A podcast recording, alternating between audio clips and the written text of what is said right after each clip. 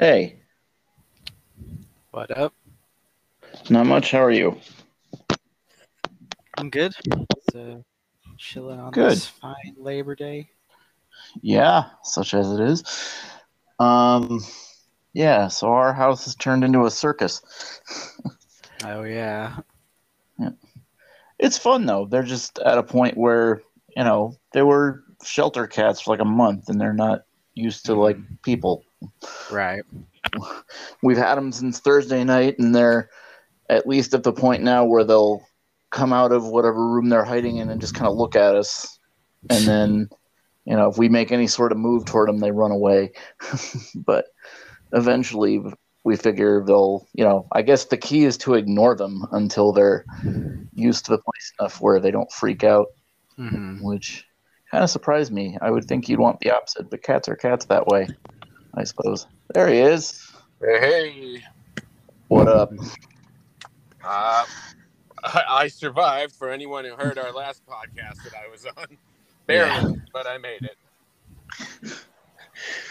Yeah, I, I was expecting to hear stories of your car just kind of floating down the road in New Jersey at some point. So I have a, a coupe that's very low to the ground. I have no idea how I made it, but I made it, and every other car got washed away. So yay!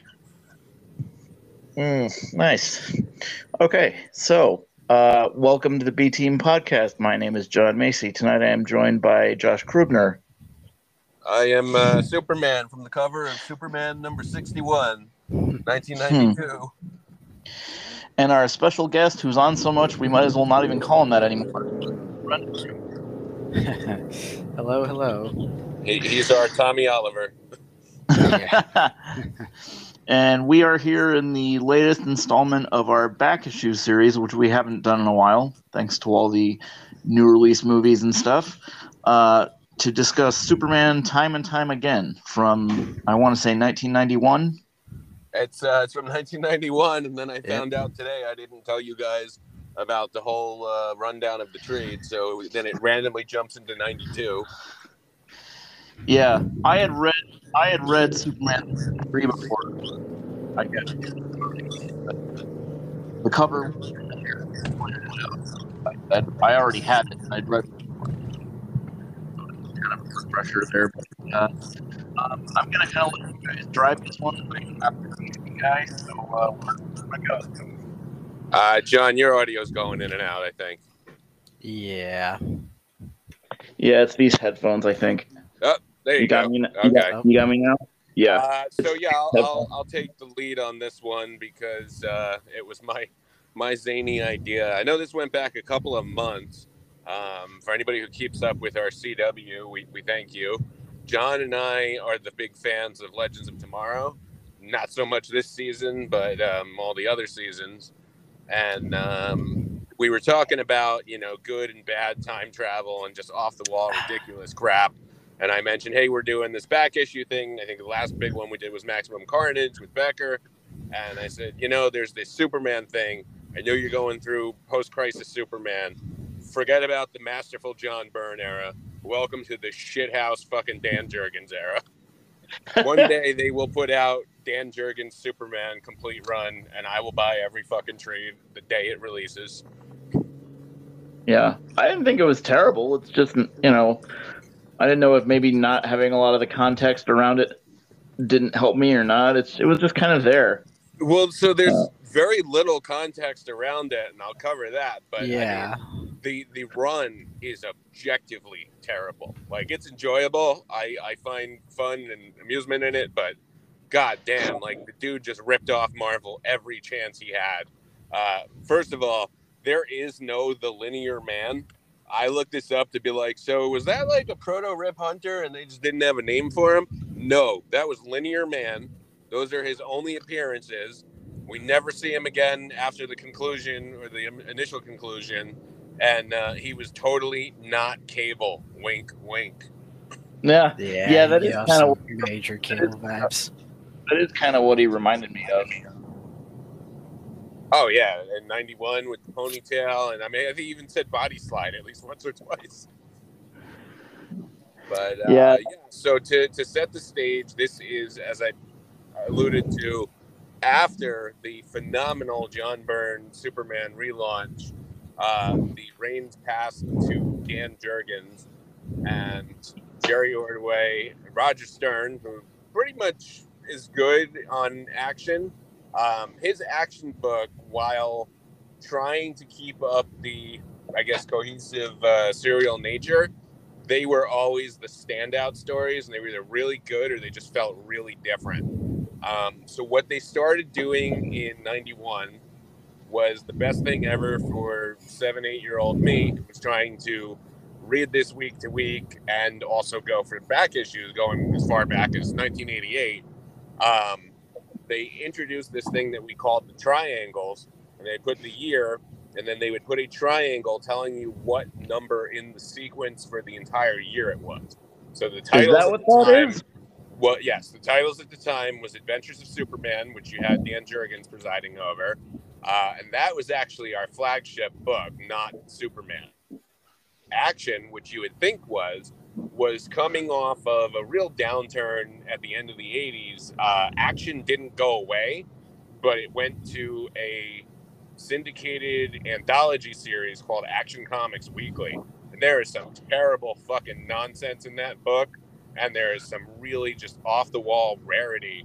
Um, for anyone who's a Green Lantern fan in the old continuity, a random issue of Action Comics Weekly is when super evil Star Sapphire Carol Ferris kills John Stewart's ex-wife. And it's like if you weren't reading Action Comics Weekly, you wouldn't even know that happened. Um, so after that, it relaunched, and they really didn't know what to do with it. And there was a big push into the whole metaphysical at the time. You see a lot with demons, with vampires. Uh, there's another story coming up in early '92 we might get to at some point. It's a lot of fun. Um, that started with Perry White's son and Jimmy Olsen went to a nightclub presided over by Blaze, who is a demon, uh, and she ends up killing Perry White's son. And we see a little bit of that thread in this book because all of the subplots, they're not even B stories, just fucking meandered for years. The only thing that Jurgens could write as a B plot was either fake Supergirl, which is the Matrix, or Jimmy Olsen, and he would just put him in ridiculous outfits to try to recapture his Silver Age glory. Uh, the the whites try to be a focus of the story, and they just fucking go nowhere. They're like going to get a divorce. They're sad over the death of their son, and nothing happens. Um, there's this weird love plot with Jimmy Olsen and Lucy Lane, who is blind again. Um, they go off on a thing to fight vampires with Tim Drake and Superman. I think that issue came up either right before or right after this one. Then um, there's a, a, huge, huge push towards fucking Bibbo Bibbowski, and uh, he owns the Ace of Clubs, which you know you might remember as the uh, arena in one of the Injustice games. Oh yeah. Okay. And that's pretty much it for the background characters. Leading into this one, as I mentioned right before we got on the chat, uh, this follows my favorite cover of post crisis action, which is 662. And that's Clark has been engaged to Lois as Clark, but she doesn't know he's Superman yet. Uh, so he tells her in the cover, it says, you know, at long last, the secret revealed, not to be confused with the Alan Moore story. And uh, she's taking off the glasses, and in the reflection, you see that, you know, he's Superman. He's So that whole issue is basically he's just telling her like i love you but i need to be honest with you. I'm superman. And to their credit you know this was again roger stern it goes right into jurgens uh, lois is not like her silver age counterpart who just always wanted to get married and was jealous for his attention. She's a little pissed off and she feels lied to and led on and uh, she doesn't really know what to do with this. So this story picks up with that. They're on the roof of the planet i think. Um, and the, the linear man appears, and then there's a an explosion, and Okay, we'll talk when you get back. And uh, for her, it's not that long a time window. For him, it ends up being uh, was it several months or several years? Yep. And wasn't the linear man originally there because he wanted to capture Booster Gold? That's right. Yeah, Which is never Gold brought is, up is again. a, uh, a, a Dan Jurgens favorite, and uh, Clark sees that Booster's like Booster's back. And uh, as always, Booster is flying around with his force field and he gets shot or electrified. And he's like, Oh, I got my force field up just in time. And uh, the Linear Man basically is like the proto Time Bureau in terms of the bureaucracy stance. Uh, and he's saying, you know, Booster Gold is, is from the wrong time period and uh, he does not belong. So he goes to intervene. Uh, he ends up startling a security guard and giving him a heart attack. And Superman comes on the scene and he's like, I don't really know what's going on. I should stay out of this. And then when he scans the scene, he finds the dead security guard and he's like, All right, I don't know what's going on, but this dude killed somebody, so fuck him. And that's when he gets involved. Hmm. Uh, so this picks up in, I don't have the issues in front of me because I'm driving, but this is Adventures of Superman. I want to say 648, 678, something like that, 76. I don't know. 476 is Uh, it the whole arc for this part is called Time and Time Again.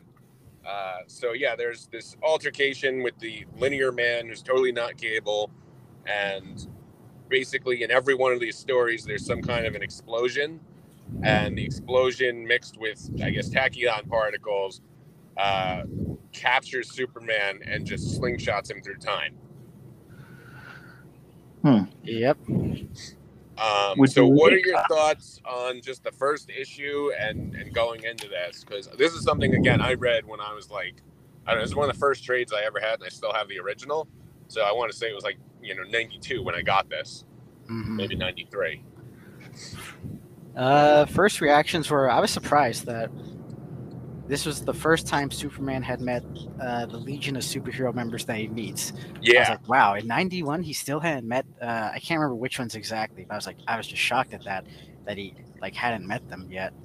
Um, I thought it was funny how. Oh, okay, one other thing. Lois Lane has a total Man of Steel Pulitzer Prize winning reporter moment in this issue that did make me laugh, where she totally drops the "I'm a Pulitzer Prize winning ph- photographer." That I found that funny, but um, the issue was I thought it was okay. Um, I like how the you know the inciting thing for all this booster gold is almost instantly forgotten and like Yeah. just pushed to the side. Like Linear Man doesn't even seem to be concerned with him once Superman gets involved, even though he was specifically sent back to you know get Booster. yeah. Yeah, uh, I mean, Dan Jurgens definitely had a hard on for Booster Gold. I believe yeah, he created him. creation. Yeah, and he really like there was so you know for anyone who doesn't know what we talked about legends of tomorrow what the linear men are they're basically like a superhero team that police the timeline and they exist or don't exist at a place called vanishing point which is outside of time and space Yep. and from there they either have you know a spaceship or a computer that's able to track like every moment in time and if there is an aberration in the timeline they, they're just able to go there and you know either try to fix it or try to further exacerbate it or whatever they're going to do. Um, Yeah. that concept does come in with later issues but as of right now this was the first mention of vanishing point. This is before the uh, rip hunter time masters miniseries. And um, you know this is just the linear man. And it could have just been you know like anything. Um, it's kind of like when they first introduced the concept of the Time Bureau, and I know we had mentioned that a little bit on the uh, the Loki review. Yeah, that was something that we brought up, if I remember correctly, because it is kind of the whole TVA thing is kind of similar to that. yeah. Yeah. Um, what what you had mentioned, Josh, how Linear Man is he's first introduced, then the Linear Men, like as the whole concept is introduced later. Uh huh. That's a good point because I feel like if you, I guess, in the context of when this issue was released, him going back in time to stop Booster makes sense. But with the context of like what the linear men do and like what their abilities are to see the future, I, I really don't see how the the entire setup for this issue even makes any sense, really, given what we know about them later on. Granted, So Because- one of the things that I will absolutely fault DC with, and anyone who knows me knows I'm a lifer DC, and I will always give Marvel constant credit, is Marvel knew how to do booking, which you know I know everybody here is either a wrestling fan or a passable one. Uh, for anybody who doesn't know, booking is the concept of bringing in new talent and arranging, you know, the matches, but not just the matches, the storylines and everything else. And when you bring in someone new, what you usually do is you'll put them on a tag team with someone who's already a fan favorite and well established, which Marvel would do with Spider Man. They do it with Marvel Team Up, which always fell back on Spider Man. Um, and then usually they'd have like a run in with the Avengers, the X Men, or the Fantastic Four. And then by the third time you've seen them, like they're either in their own book or they've been in like five major books. Everyone has seen them and they just know to look for them. In DC, if they didn't show up in the pages of Batman, they showed up in the pages of Superman, but they wouldn't get a passing reference in Justice League and Wonder Woman, Green Lantern, Flash, and anything until they showed up in an inevitable, uh, you know, annual crossover. And especially in '91, those didn't really exist yet. And when they did, they were fucking terrible because '91 was Armageddon. Um, so I don't even remember where Booster came from. I mean, Booster, Lobo, all these people. It's like I'm guessing they were some '80s action or something like that. I think Booster might have been like 90 or 91. Um, his origin no, was never really delved into. Like, you know, you you needed that. Again, Marvel did it great. Anytime a character would show up, they would almost do like what the CW does on their their intros that people parody, where it's like, you know, I'm so and so, and this is what happened, and then my life changed, and now I had to become someone else. But like every time you open up an issue of Spider-Man, you would get that for Peter Parker. You would get that for uh, Speedball, the Prowler, you know, Monica Rambeau, anybody, if they were the focus of the issue. With Booster, it's like, I don't know who this dude is, and I don't know why he's hawking toothpaste and he's just wearing this weird tracksuit. Um, so, from what I remember at the time, his origin didn't change much. He's basically a fake superhero who stole some future tech and went back in time to make himself famous. And then he lands in our present and tells everybody he's like from the future and he's famous and uh, give him corporate sponsorships, and he'll be like the best hero ever. Yep, you're essentially correct, from what I recall. But even that being played as a, a joke or a meme, which arguably made him way more recognizable and way more popular with fans, um, that didn't even happen until basically that episode of Justice League Unlimited and more in the uh, turn of the century. Like he was on the Justice League and nobody questioned it. It was just like, yeah, it's Booster Gold. He's one of these shitty Justice Leaguers of the time. Right, but he uh, was on the he was on the Joke League though, wasn't he? Yeah, he was on the Justice League. No, the the I mean uh, the the jokey one, like the '80s one that was all humor. No, oh, no, no, it wasn't. wasn't the '80s one. You're thinking of like I think probably Detroit, which is basically Batman: and The Outsiders. No, he was on the '90s one, which isn't basically an offshoot of JLI, but way more terrible. Uh, mm. And they're the ones that went up against Doomsday, so everybody just remembers them as being the job the jobbers for Doomsday. Oh, okay. Yeah. I know at one at one point, um, and this was in development for a lot of years, and I think it pretty much went away. Uh, Sci-Fi Channel was developing a Booster Gold TV show that never went. That wouldn't surprise me in the least. Um, so anyway, back to the whole booster Dan Jurgens thing. Jurgens, I guess Roger Stern to a point, um, really tried to do what Geoff Johns does, and he does it phenomenally, which is to take these obscure Silver Age characters and concepts and breathe new life into them. The way that Geoff Johns does it, though, is if you've never heard of them, he sets it up as, you know, this is something. I'm going to make it intriguing, and it's up to you if you want to see more. And typically people do. Uh, the most recent time that I can think he did that, where it really played well, I don't know that it ever went anywhere because I unfortunately stopped reading, was in Rebirth when he brought back Johnny Thunder and the idea of Thunderbolt. And for anybody who didn't know what that was, the way they were just setting it up, like he was this dude in the nut house, he's talking about, you know, there was a happy time and there's superpowers and it's all locked away. People would be like, yeah, I want to see more of that. With Jurgens, um, he would just be like, Jimmy Olsen, Turtle Boy and if you didn't know what that was, you're like, okay, that's weird. Is Jimmy Olsen trying to be a Ninja Turtle? I don't get it. Um, and like they brought back like the Newsboy Legion. They brought back the uh, Jack Kirby Forever people. Um, they brought back Guardian, and then unlike Johns, where again he would make stories around these people, Jurgens just had this cast of characters like he was filling out a Royal Rumble, and he had nothing for them to do. So they would just like show up in like every random issue, and it would be like, "I'm Guardian, I'm Gangbuster, bye," and that was it. Um, so there's there's a lot of like he learned on the fly. I think he got better towards the end of his run, but it's like I said, it's it's one of my favorites in terms of just being ridiculous nonsense in the then modern era. Um, so to what Brendan was saying in the next issue, which I believe was action, or it starts with this issue, uh, Superman does go into the 30th century, and this is where in post-crisis he meets the Legion for the first time. So I've always been a huge, huge Legion fan. Um, in the 80s, with right before Crisis and I think right after Crisis, they just hit a continuity wall that was insane. Um, basically, the Legion had all aged into like middle-aged adulthood. They were in their like late 30s, early 40s. Most of them were married. A lot of them were dead, um, and they kept the book going, and they kept that Legion going. And then in the new timeline, boy, there was no Supergirl. Uh, you know, Clark was much younger, had a different power set and they tried to get rid of all these hokey concepts like multiple Earths and the Legion of Superheroes. So this is the first time he's meeting them, and we're like, okay, they're they're coming back, kind of.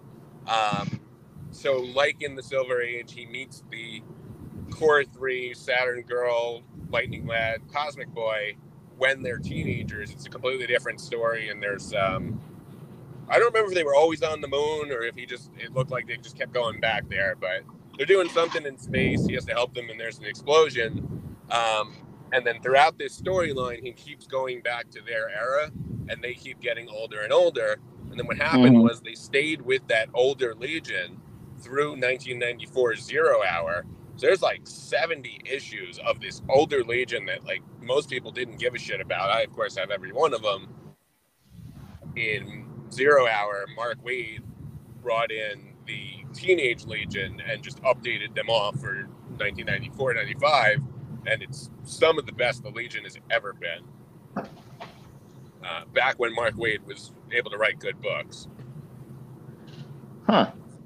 Um, but yeah, so for this, it's like it was cool if you knew who the Legion was. If you didn't, um, they could have been characters, and they were just kind of, you know, throwing whatever at the wall and seeing what sticks.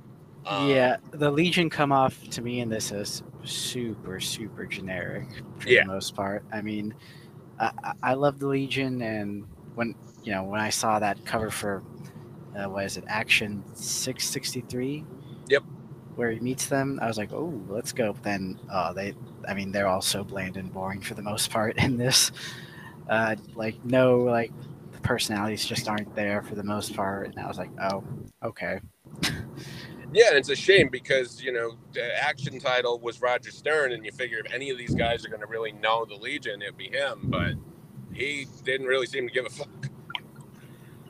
Hmm. Yeah. Uh, so then we we really kick off the time travel journey, and uh, we we bounce back to the distant past with uh, dinosaurs. Jerry Ordway on Superman. I want to say it was like 53, 52. I don't know. Um, and yeah, we, we, we go to the dinosaurs, and they bring up another obscure villain, one who also featured on uh, Justice League Unlimited. Yeah. And then uh, Ordway also, uh, before dinosaurs, he goes to World War II. That's the first Ordway issue. Oh, that's the first that one. I thought the yeah, dinosaurs was okay. I got no. Dinosaurs was by Roger Stern. I'm almost positive. Let me double check. Okay. Um, yeah, but uh, I, I, did, like the Ordway issue because I think he's just the best writer out of all these guys personally. Yeah, no, um, absolutely. Yeah, I liked seeing how they bring up how Hitler has uh, what's his staff called that can you know showing how that's why the JSA weren't in the Second World War or really any oh, hero for right, the most right. part. The JSA, yeah, because he's, he's um, in the um, past. Yeah, yeah. So so that was cool because at the time the Spectre was you know volleying back and forth between like Vertigo and mainstream DC. And there was no Earth 2, so the JSA was just in R 1945, so they're all old as shit or they're all mystically de aged forever. which comes into play in Zero Hour, and um, so it was cool to see like the the Spirit of Vengeance, Hand of God Spectre, trying to be the hokey 1940 Spectre. hmm And basically, Superman is aware of the JSA, but not the Legion. And Yeah, uh, that, that struck me as odd. Like, what? Yeah, the, the way that events unfold in the post-crisis timeline is almost as weird as the um, New Fifty Two with like five Robins in five years. Five but years, yeah. Nobody mentions it because nobody remembers it. But yeah, um, it all started with Legends, which was when they first saw Darkseid and a bunch of other people, and that's like the first time they meet Wonder Woman, and that's like 88, 89. So. Mhm.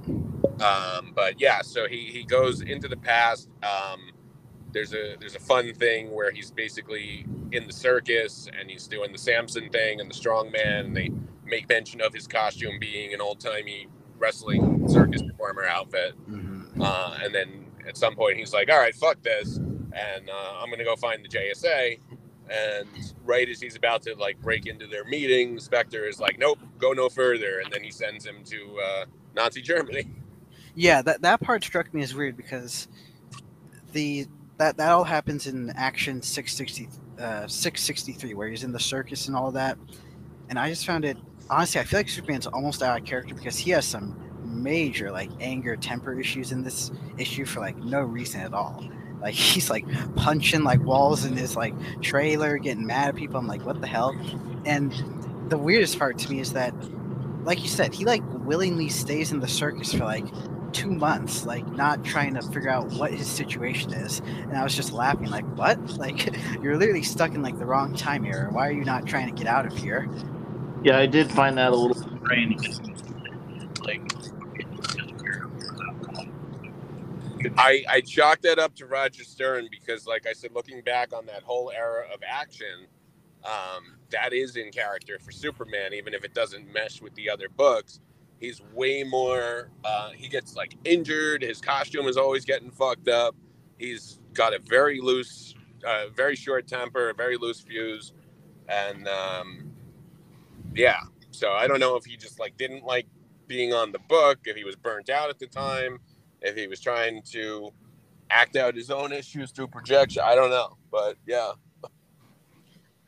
Yeah, yeah, that struck me as odd. Um, yeah, then once I believe, okay, I'm looking. The next is Adventures of Superman 477, uh-huh. which that's the one where he, he once again meets with the Legion, and it's like the whole Sun Eater thing. Yep. And this one, I, again, I I love the Legion of superheroes, but for me, their issues were kind of the worst worst ones in this whole thing. they Um, definitely were. First off, question: How the hell did Linear Man?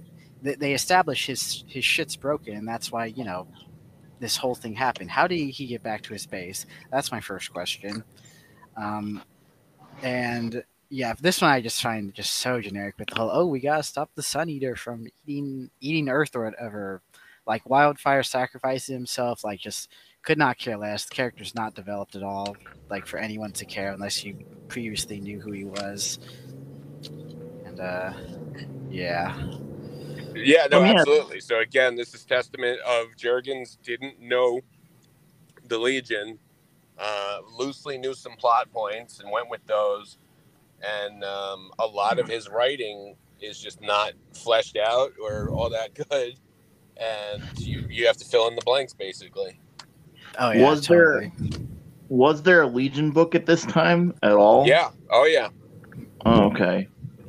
Uh, but like I said, so that Legion book at the time is the adult Legion that we see at the last time we see the Legion in this storyline. Hmm. Uh well don't we see them in the final issue, right? When he's Yep. on the moon? Yep. Okay, yeah. But like that entire Legion run is just them the whole time. They're that age. Oh right, yeah. Yeah, I'm kind of with Brendan. I mean, for me, anytime they showed up, and I do generally find them sort of interesting, but anytime they showed up in this, it just ground it to a halt. Yeah, Uh, no. I, I agree, and it's a shame because it's the Legion, but you know. Uh, and then like it was weird because you know Superman's bouncing through time, and I felt like Batman went to more, you know, time travel generic 101 uh, eras during the uh, Return of Bruce Wayne Final cry. Yeah. than Yeah. Superman did in this story. Oh, I mean, I'd put what Grant Morrison did so far ahead of this, like not Yeah. even close. Like, Yeah. Yep, I've Um, read that too, and you're right. yeah, for me overall, I can't say I was that big a fan of this crossover, but I did like the sec the penultimate issue by Ordway where he uh, teams up with a Etric, Etrigan, Camelot, Oh, all those Camelot guys. one. Yeah, That that was yeah, a that fun was good. I, Yeah. I really like that, like Shining Knights in it. Yep. Um, yeah, and uh, one thing we haven't mentioned yet, there's this reoccurring thing throughout every single one of these issues where it, it'll always cut between Lois contemplating, you know, what to do about, you know, being married to Clark, or I guess engaged to Clark. It'll then immediately cut to the LexCorp boardroom where they're trying to figure out what to do since Lex is not around at this moment. Do we try to find his son or uh, who any other children he may have? Right. It, it then always cuts to Jimmy Olsen and his girlfriend, who's and the, the, the running joke is that his mom has like walked in on them like at because he's living with his mom and she's like oh you know totally butting in you know not reading the room and this ran and this one dude in a bar in Metropolis That's. Yep. Yep. uh, yes, yes. And for me, I I found it funny, like maybe the first or second time, but they do this in literally every issue in the exact same order, with the, like the exact same joke played out every single time, and it, they all eventually get resolved in the final issue. But I was like, oh my goodness, like why do I keep having to relive the same scene in every issue? So I, I completely agree. What's interesting to me about that, and I, like I said, these B plots are not even. Um, it was like this weird soft launch for what would become like the whole focus of his book for the next like year, year and a half leading up to Death of Superman. Um, and he sets up this whole parallel that like Bibbo is going to be the new Superman's pal, and like Superman doesn't even give a fuck about him at first, and then like later they have kind of a begrudging respect. Um, there's the whole thing with Perry White and his wife, and then that just kind of goes away. Uh, and then they were trying to set Jimmy up to like be his own man and, and move out and, and make something of himself, and that never really goes anywhere. Yeah, Hmm. Um, Yeah. yeah. So, so then I I had forgotten to tell you guys about how the the trade ends with all the uh, actual linear men showing up. Um, but I believe we all did get to read those issues as well. I did. I didn't find. You said there was a Wave Rider section of that Legacy of Superman thing. I must have just blown right over it 'cause I didn't see it's, anything. it's the very last one. He's like Yeah, it's the watching the death of Superman happen. Yep. Oh, okay. Which Huh. to me, J- Josh, what year did that come out? It was That's- like right after uh, Death of Superman. I think. Okay, okay, that would make sense because Was it My- 93? 93, yeah. okay, because my problem with that was the linear men can see the whole timeline.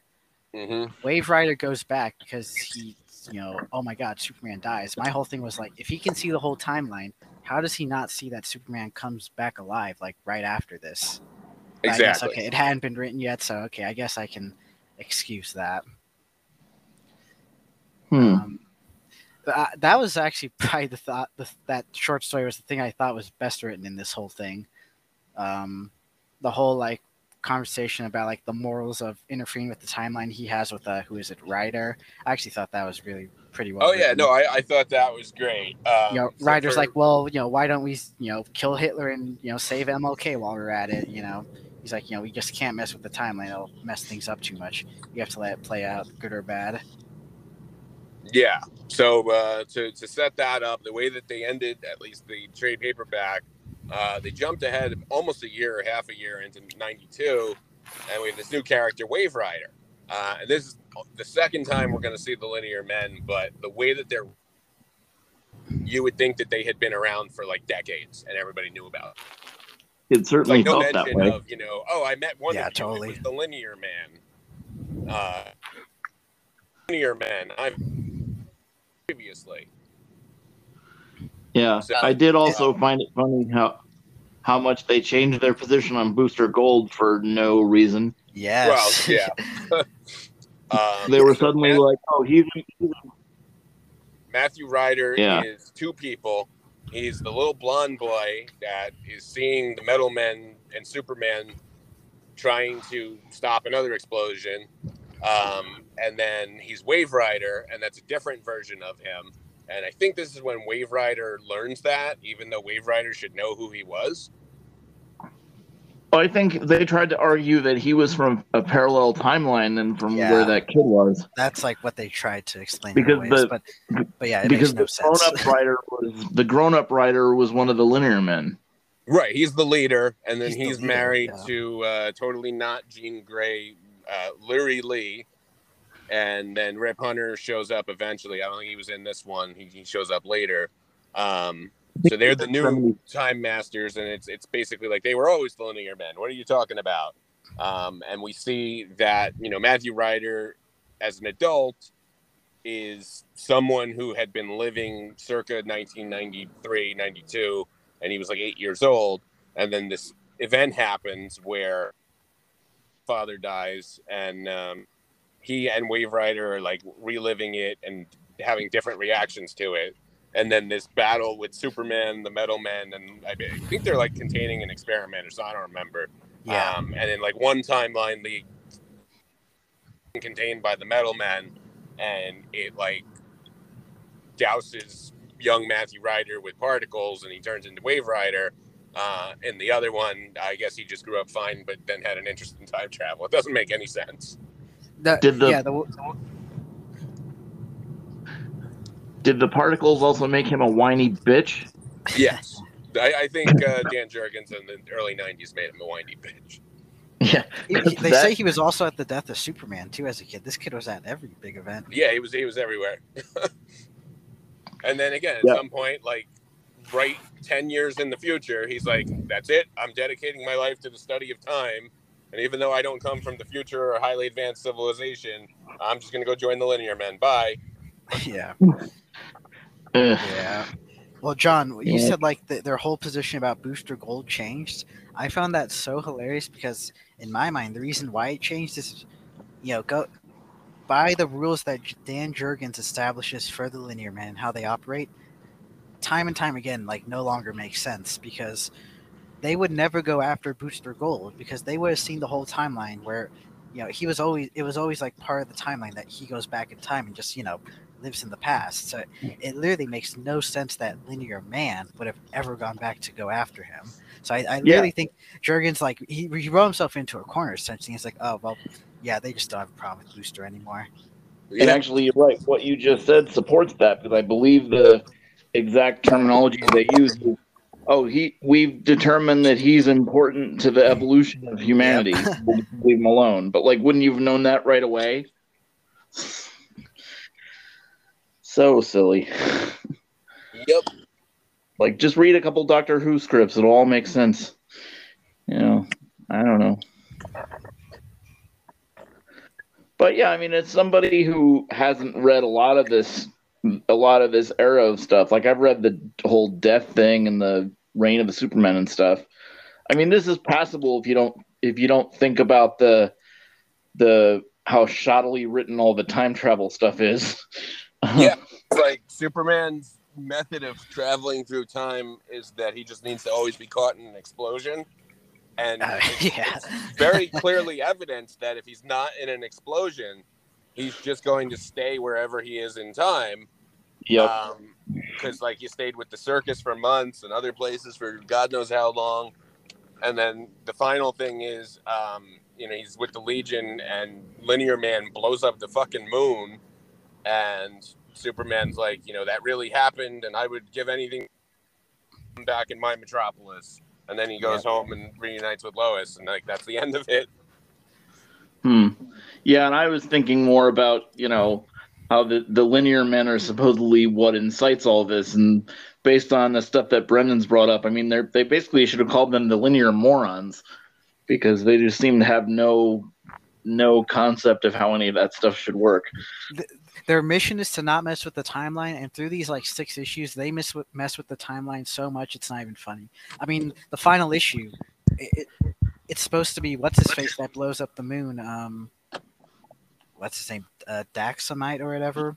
Oh, But it, en- it it ends up being Linear Um, Man. whatever, yeah. Yeah, but it's Linear Man who blows up the moon. Yep. So he's literally changing the timeline. Yep. Um, yeah, '90s Superman is hit or miss for me. You know, like I really like Death, uh, Re- Reign of the Superman. You know, taking leave some stuff, but this I, I didn't like it. I thought it was kind of boring. Yeah, it had some cool. It's, uh, it's definitely not the greatest. I figured Cool moments. been schlocky romp. Um, Yep, like you know. as Brendan said, the uh, the issue with the demon was kind of fun. I enjoyed that. Um, if you want some good, and this series isn't done yet, but if you want some good like modern Booster Gold, that Blue and Gold miniseries is pretty fun. Um, the the first issue basically is because it's basically a team up book with him and the Beetle, and uh, they basically the first issue is basically they go and save the Justice League from something, and then they go to offer Ted uh, league membership after, and they're like, "Oh no, just you. Booster sucks."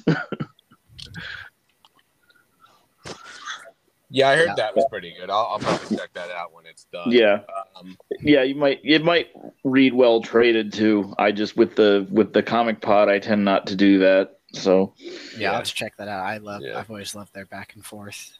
yep, yeah, and it's that great dynamic. that's the best part of it is them going back and forth. Like whatever they're doing is almost secondary to the to the jokes. Oh yeah, totally. Yeah. Um, so yeah, next time we'll probably bounce back to Marvel, or we'll, we'll do something else that's going to be more of a uh, all around crap.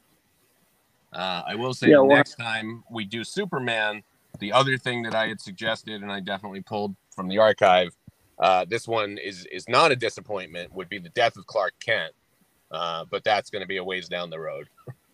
Yeah, you'll have to give me issue numbers on that and Yeah, stuff. yeah, I will. Um, cool. Uh, and as far as our uh, stuff we have coming up in the near future, um, I know that we, a couple of us saw Shang-Chi this weekend, which I loved. Um, and I think Justin and I and my brother Tim will be reviewing that at some point this week. And we'll get that out. We'll get this one out, obviously. Um, did we have anything else we've been tossing around? Um, I do know that if my my local theater gets it, I'm probably going to go see that uh, Paul Schrader movie, The Card Counter. Yeah, Next week- I'm super excited for that. So if if I do see that, there'll probably be a mini review of that. Josh, I know you said you wanted to do *Malignant* with Sarah. Yeah, Sarah and I are, are going to do a uh, return for *Malignant*, which is in theaters and on HBO Max. I don't know if we're going to hit the theater, but either way, we'll have a review this weekend. Um, and then we were bouncing through those real favorites. Uh, we had pushed off *Terminator* until Judgment Day, but Judgment Day has come and gone. So I am uh, I am down to do *Terminator* whenever you guys want to get to it. Mhm. Yeah, we we should do should- uh, we should- Dune before the Well, new I one would- comes out. I I'm not watching the David Lynch one again. Uh, I'd sooner read the book in that amount of time than try to do that. And I like the book, but you know the yeah. Oh, I Uh, watched the David. I have the David Lynch Dune. Brendan, I saw that in one of those movie review sites, IndieWire, called the Villeneuve Dune a massive disappointment, and it made me kind of sad. well, I mean, it was written by David Ehrlich, who I can't, I don't agree with him on any movie, but uh, Yeah. we'll I see. Yeah. tend not to. I, I mean, based on what I'm hearing, I'm, I'm even more hyped now. I can't wait, but we shall see. Oh, the other thing that might be relevant to the show is, as of today, uh, Venom Two: Let There Be Carnage was moved up to October first. Yeah, we were saying earlier that that happened for two reasons. Number one, um, you know, we we also were wrong because we figured we were counting Shang Chi out. Uh, MCU is too big to fail, and obviously people just didn't have interest in the Black Widow movie. Uh, it did not fail, so based on that box office, they were like, "Yeah, let's see what uh, Venom can do." And uh, the other reason is they kept moving it, they kept moving it. Well, it was about to open against Halloween Kills, which is also going to destroy the box office. It was probably think they made also right very. in uh, moving it up. I also think it was very smart to put it before No Time to Die. Yeah, Oh because yeah, I mean I, I know that I know that the Bond movies don't do what they used to over here, but I feel like the last one the last one with Craig is going to get a lot of play. Um, Well, I think it's it probably- was smart to put it before No Way Home because we all know that uh, you know Topher Grace's Venom is going to show up in that movie. oh God, that's true. I guess they could do that, couldn't they? They're I, I certainly hope it happens now. It was a joke. certainly really hope it correct. happens. they're certainly dragging everybody else out for it. Uh, they certainly could do that. Um, Oh yeah. yeah, this has been fun, gentlemen. Uh, was there anything else we wanted to bring up? Um, I That's finally read that comic Three Jokers. Didn't think it was that good, but yeah. That was that was such a good idea. And then the if you're if you're trying to read it as it was coming out, I mean the delays were awful. Like I had almost kind of forgotten about it by the time it was finished. oh yeah. But I wonder if it would. I wonder if it would read better if I read it all at once. I I can't. I, I read it all at once. Amazing character work with uh, Jason, Batgirl, and I get I, I'd say Joker to a point. Um, but overall, I I would say this decently written. Just some creative decisions I don't like, and there is a moment with Red Hood that really rubbed me the wrong way. Uh, in the Yeah. first issue. I'm still bummed they killed off the Red Hood. Yeah, I just um, it was like one of, if not the last thing Geoff Johns wrote for DC. I would have much rather he had gone out with finally writing uh, Rise of the Seven Seas, which we never. Yeah, got. that kind of went away, didn't it? Or did that Yeah, or did that turn into that. that thing that they did a couple years ago? maybe, but I was based on like how he had originally sold it. I don't think it was what Yeah. he he was gonna do. You know, you know, he's a great writer, but he's definitely got his formula of you know, bring back all the Silver Age stuff, make it simple, make Yep. the whole thing revolve around the number seven, seven speedsters, seven rings of power, seven members of the Shazam family. I'm sure there are gonna be you know seven bears of the sea power in Aquaman. Yep. Uh, yeah, Yep. As Josh loads a shotgun. so, all right. On that note, Cool. I'm gonna.